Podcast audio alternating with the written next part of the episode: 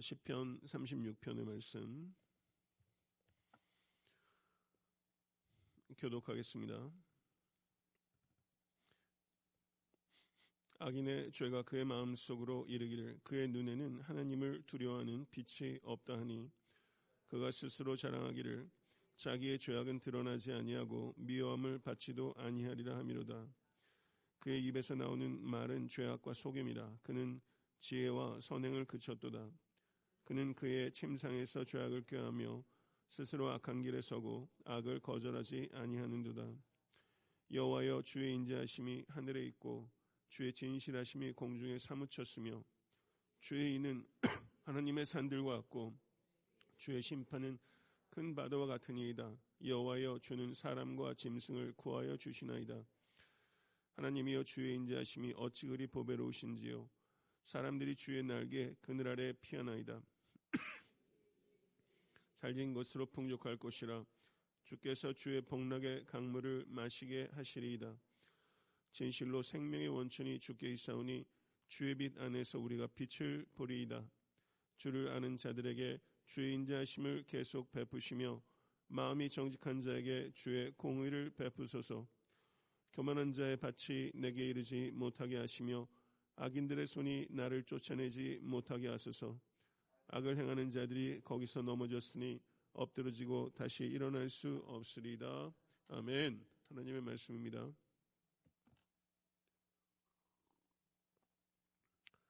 예, 한 성경학자가 10편 36편을 구약 성경에서 가장 아름다운 어휘들을 담고 있습니다. 어떤 주석도 이 구절의 의미를 충분히 표현할 수 없습니다. 라는 말을 했습니다. 제게는 조금 다소 과장스럽게 들리는 게 사실인데요.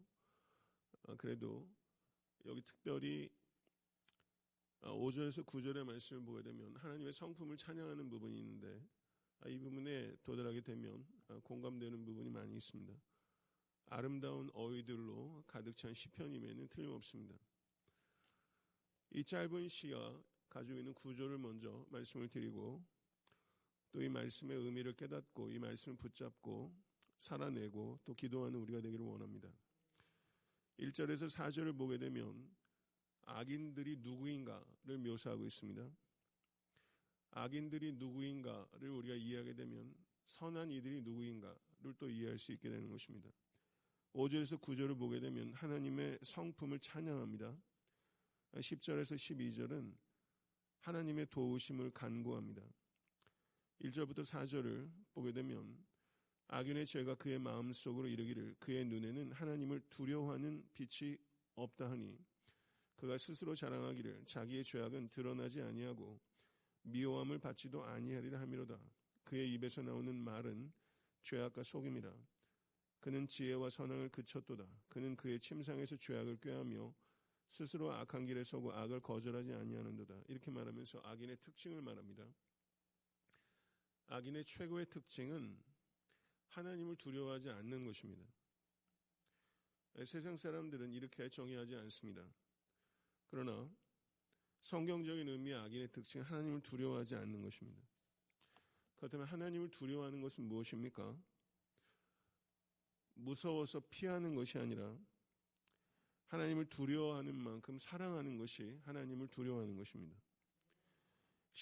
10, 신명기 10장 12절을 보게 되면 이스라엘아 내 하나님 여호와께서 내게 요구하는 것이 무엇이냐 곧 내 하나님 여호와를 경외하며 그 모든 도를 행하고 그를 사랑하며 마음을 다하고 성품을 다하여 내 하나님 여호와를 섬기고라고 말씀합니다.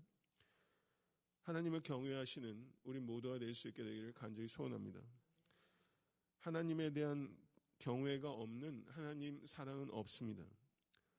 하나님 사랑이 없는 하나님 경외는 없습니다. 이 두 가지는 같이 가는 것입니다. 욥기 1장 1절을 보게 되면 욥을 이렇게 소개합니다. 우스 땅에 욥이라 불리는 사람이 있었는데 그 사람은 온전하고 정직하여 하나님을 경외하며 악에서 떠난 자니라. 하나님을 경외하며 악에서 떠난 자니라. 하나님을 경외하는 것이 원인이라면 악에서 떠나는 것은 하나님의 경외에 대한 자연스러운 결과라는 것입니다. 악에서 떠나시기를 바랍니다. 근데 악에서 떠나는 것은 인간의 의지의 결과가 아닙니다. 그렇게 할 수 있는 사람은 없습니다. 하나님을 경외하는 결과가 악에서 떠나는 것이고 하나님을 경외하는 만큼 우리는 악에서 떠나게 될 줄로 믿습니다. 5절에서 9절을 보게 되면 하나님의 성품을 아름다운 언어로 높이 찬양합니다. 5절에서 9절 말씀을 다시 한번 다시 한번 읽어보겠습니다. 여호와여 주의 인자하심이 하늘에 있고 주의 진실하심이 공중에 사무쳤으며 주의 공의는 하나님의 산들과 같고 주의 심판은 큰 바다와 같으니이다. 여호와여 주는 사람과 짐승을 구하여 주시나이다. 하나님이여 주의 인자하심이 어찌 그리 보배로우신지요. 사람들이 주의 날개 그늘 아래 피하나이다. 그들이 주의 집에 있는 살진 것으로 풍족할 것이라. 주께서 주의 복락의 강물을 마시게 하시리이다. 진실로 생명의 원천이 주께 있사오니 주의 빛 안에서 우리가 빛을 보리이다. 아멘. 아름답지 않습니까? 저는 요즘에 가을을 아주 만끽하고 있습니다. 어디 좀 산에도 좀 가고 뭐 이러고 싶은데 그런 여유가 없어서 참 아쉽긴 하지만 그냥 드라이브 하면서 그 지나다니는 평범한 길들 속에서도 참 가을이 좋다 이런 걸 많이 느끼고 아틀란타 참 좋다 이런 생각 많이 하는데요. 오늘 한번 드라이브 하시면서 길을 다실 때 주의 인자하심이 하늘에 있고 주의 진실하심이 공중에 사무쳤으며 주의 공의는 하나님의 산들과 같고 주의 심판은 큰 바다와 같으니다. 바다는 볼 일이 없겠네요. 보시면서 이렇게 자연 세계 속에서 하나님을 읽을 수 있는 우리가 되면 참 좋겠습니다. 시편 기자는 주의 사랑은 드높고 주의 성실은 끝이 없으며 주의 목적은 창대하고 주의 판결은 공평하고 드높습니다. 이렇게 말합니다. 하나님은 광대하시지만 하나님의 광대하심이 작은 것을 소홀히 여기는 것으로 나타나지 않습니다. 하나님은 광대하신 하나님이시기 때문에 아주 작은 것들까지도 살피시는 하나님이신 줄 믿습니다. 그래서 하나님은 사람만 살피시지 아니하고 동물까지도 살피시는 하나님. 그래서 하나님의 그 공의로우신 인자하심으로부터 소외되는 생명은 하나도 없다는 것을 시편 기자가 노래하고 있는 것입니다. 이 주의 사랑이 얼마나 보배로운지, 주의 인자하심이 어찌 그리 보배로우신지요. 이 보배로운 인자하심을 깊이 깨닫는 여러분과 제가 될 수 있게 될 간절히 축원합니다. 주의 이 보배로우신 인자하심이 우주의 역사 속에서 가장 극치적으로 계시된 것은 우리 주 예수 그리스도 안에서입니다. 하나님의 창조 세계에서 하나님의 인자하심이 얼마나 보배로운지 알 수 있지만 하나님께서 예수 그리스도 안에서 하나님이 얼마나 보배로우신 사랑으로 우리를 이끌고 계신지를 예수 그리스도 안에서 보게 하셨어요. 하나님의 이 사랑은 한계가 없는 사랑입니다. 이 사랑으로 여러분과 제가 구원 얻은 것입니다. 믿으십니까? 성 어거스틴은 이 보배로운 사랑을 깨닫고 이렇게 말했어요. 참 이상하다. 참 놀라운 일이다. 만일 내가 창조주 하나님이었다면 벌써 이 세상을 심판해 버렸을 텐데 이상하게도 하나님은 나를 사랑하신다니 그분은 사랑하시는 것도 나 한 사람밖에는 사랑할 대상이 없는 것처럼 나를 사랑하신다. 이렇게 표현했습니다. 나 한 사람 밖에는 사랑의 대상이 없는 것처럼 나를 사랑하신다. 이 사랑을 여러분과 저도 깨달아야 될 줄로 믿습니다. 그리스도 안에 나타난 하나님의 사랑은 인간의 어떠한 지식으로도 깨달을 수 없는 초월적인 사랑입니다. 그래서 이 사랑은 기도해야 깨달을 수 있는 사랑이에요. 이 그리스도 안에 나타난 이 사랑을 정말 깨닫게 해 주시옵소서. 이 사랑을 깨닫고 이 사랑 에 굳게 서는 우리 모두가 될 수 있게 간절히 축원합니다. 로마서 8장 37절은 이렇게 말합니다. 로마서 8장 37절. 그러나 이 모든 일에 우리를 사랑하시는 이로 말미암아 우리가 넉넉히 이기느니라. 믿으십니까? 우리를 사랑하신 이로 말미암아 우리가 넉넉히 이기느니라. 우리는 말미암아 승리하는 사람이에요. 나를 강화시켜 가지고 승리하는 존재가 아니에요. 우리는 말미암아 우리 주 예수 그리스도 사랑으로 말미암아 승리예요. 그러나라고 말하고 있습니다. 그러나 이 모든 일에 우리가 믿는 이 신앙은 진리입니다. 그러나의 진리예요. 성도의 인내의 결국은 승리인 줄 믿습니다. 주의 날개 아래 피할 때 우리는 절대 안전합니다. 그리고 주님은 그의 날개 아래 피하는 그의 사랑하는 백성들을 위해서 모든 필요를 풍족하게 채우시는 하나님이시며 목마른 자에게 목마르지 않는 생수를 마시우십니다. 주님은 폭포수와 같은 생명의 원천이시며 우리의 눈을 뜨게 하사 참빛을 보게 하시는 하나님이십니다. 하나님께서 우리를 하나님의 형상으로 지으셨습니다. 하나님의 영이신 성령님과 동행하는 우리 모두가 될 수 있길 간절히 바랍니다. 우리는 같이 걷는 존재를 닮아요. 성령님과 동행하면 성령을 닮습니다. 그래서 오늘 본문에 하나님의 성품이 크게 네 가지로 표현되고 있는데 여호와 하나님처럼 인자하시고 여호와 하나님처럼 진실하고 여호와 하나님처럼 의롭고 여호와 하나님처럼 공평한 사람이 되십시오. 이것이 우리가 가을에 추수해야 할 것입니다. 하나님의 성품을 찬양할 뿐만 아니라 하나님께서 우리가 찬양하는 우리는 노래를 부르는 대상을 담게 돼 있어요. 노래를 부르다 보면 그 대상을 담게 됩니다. 하나님의 성품을 찬양하다 보면 하나님의 성품을 담게 돼요. 하나님의 성품을 담는 것이 가장 강력한 무기예요. 이것이 여러분과 저희 추구가 되어야 됩니다. 끝으로 10절에 12절을 보게 되면 하나님의 도우심을 강구하는 부분입니다. 10절에 12절 말씀 제가 읽겠습니다. 주를 아는 자들에게 주의 인자하심을 계속 베푸시며 마음이 정직한 자에게 주의 공의를 베푸소서. 교만한 자의 발이 내게 이르지 못하게 하시며 악인들의 손이 나를 쫓아내지 못하게 하소서. 악을 행하는 자들이 거기서 넘어졌으니 엎드러지고 다시 일어날 수 없으리이다. 믿으십니까? 이 믿음 가지실 수 간절히 바랍니다. 악은 도말될 것입니다. 주를 아는 자들에게 주의 인자하심을 계속 베푸시며 여러분과 저는 주님을 정말 알고 있습니까? 하나님을 모르고 예배하는 자들이 얼마나 많으며 하나님을 모른 채 회개하는 거짓된 회개라는 사람들이 얼마나 많습니까? 하나님을 알지 못한 채 강대상에서 설교하는 이들도 저는 적지 않다고 생각합니다. 제이아 페커라는 조직 신학자는 하나님을 아는 지식이라는 명조에서 이렇게 말했습니다.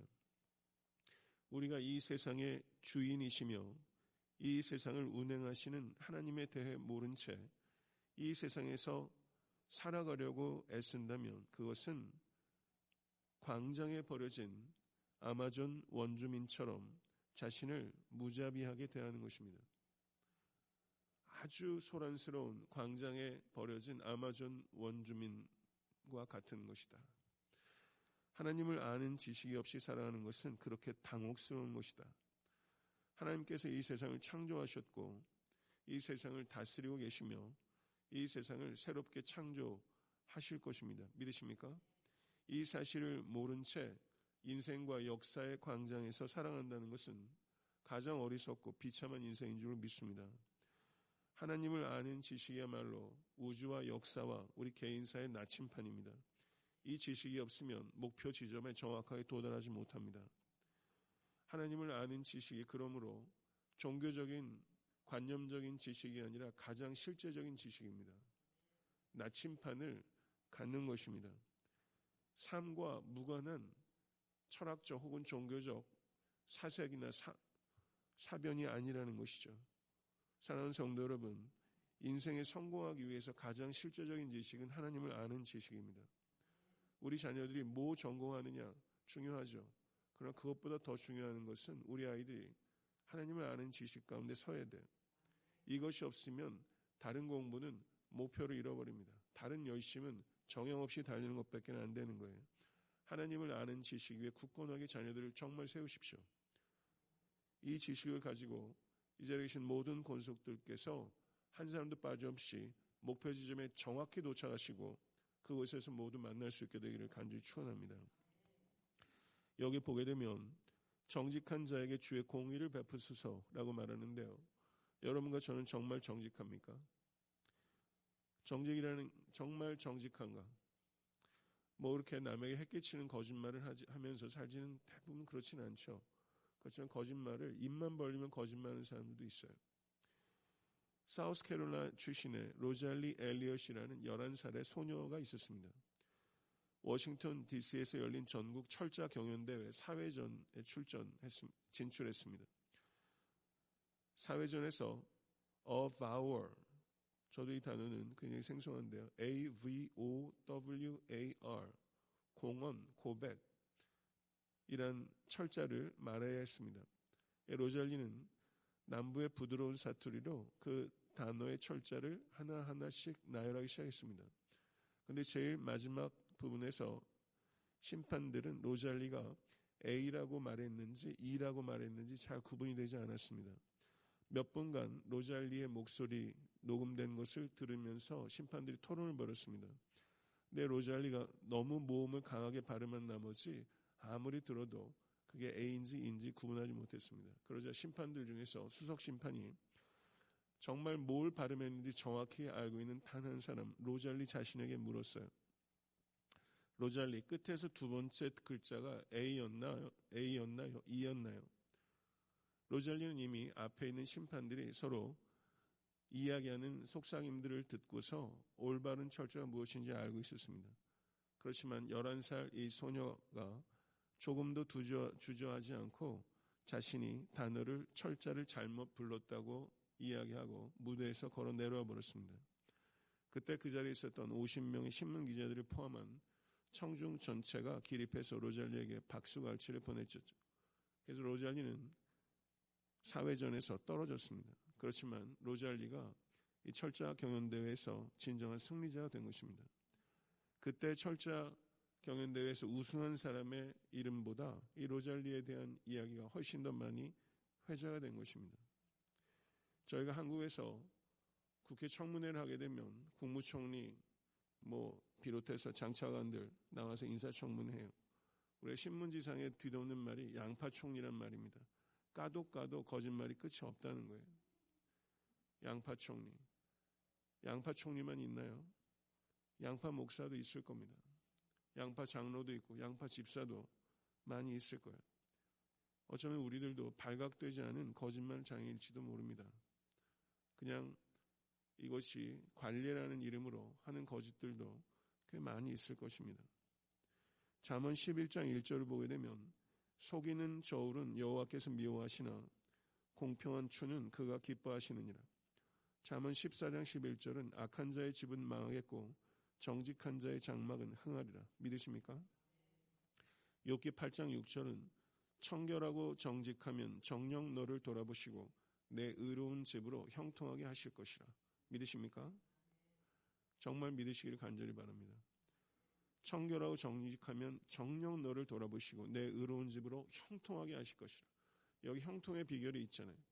근데 실제 우리가 어떤 얘기들을 습관적으로 하면 사업을 정직하게 하면 손해보고 망하고 바보 취급당하고 한다는 거예요. 이런 못난 생각들을 사실 하고 있어요. 크리스천들도 마찬가지예요. 정직하게 사업 못한다고 생각해요. 정직한 마음, 정직한 직장 생활, 정직한 사업, 정직한 목회. 이걸 정말 우리가 할 수 있기를 간절히 바라고 그럴 때 하나님께서 우리를 돌아보시고 의로운 집으로 형통하게 하실 것이라 말씀하셨는데 이 형통의 의미를 깊이 생각하십시오. 무엇이 형통입니까?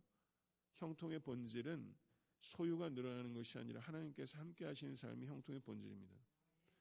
사랑하는 성도 여러분, 하나님은 선하신 하나님이십니다. 오늘 말씀을 깊이 생각하시면서 가장 아름다운 시편 가운데 하나인 시편 36편을 붙잡고 이 노래를 부르는 아름답고 경건하고 풍성한 삶을 살아가는 우리 모두가 될 수 있게 되기를 우리 주 예수 그리스도를 간절히 축원합니다.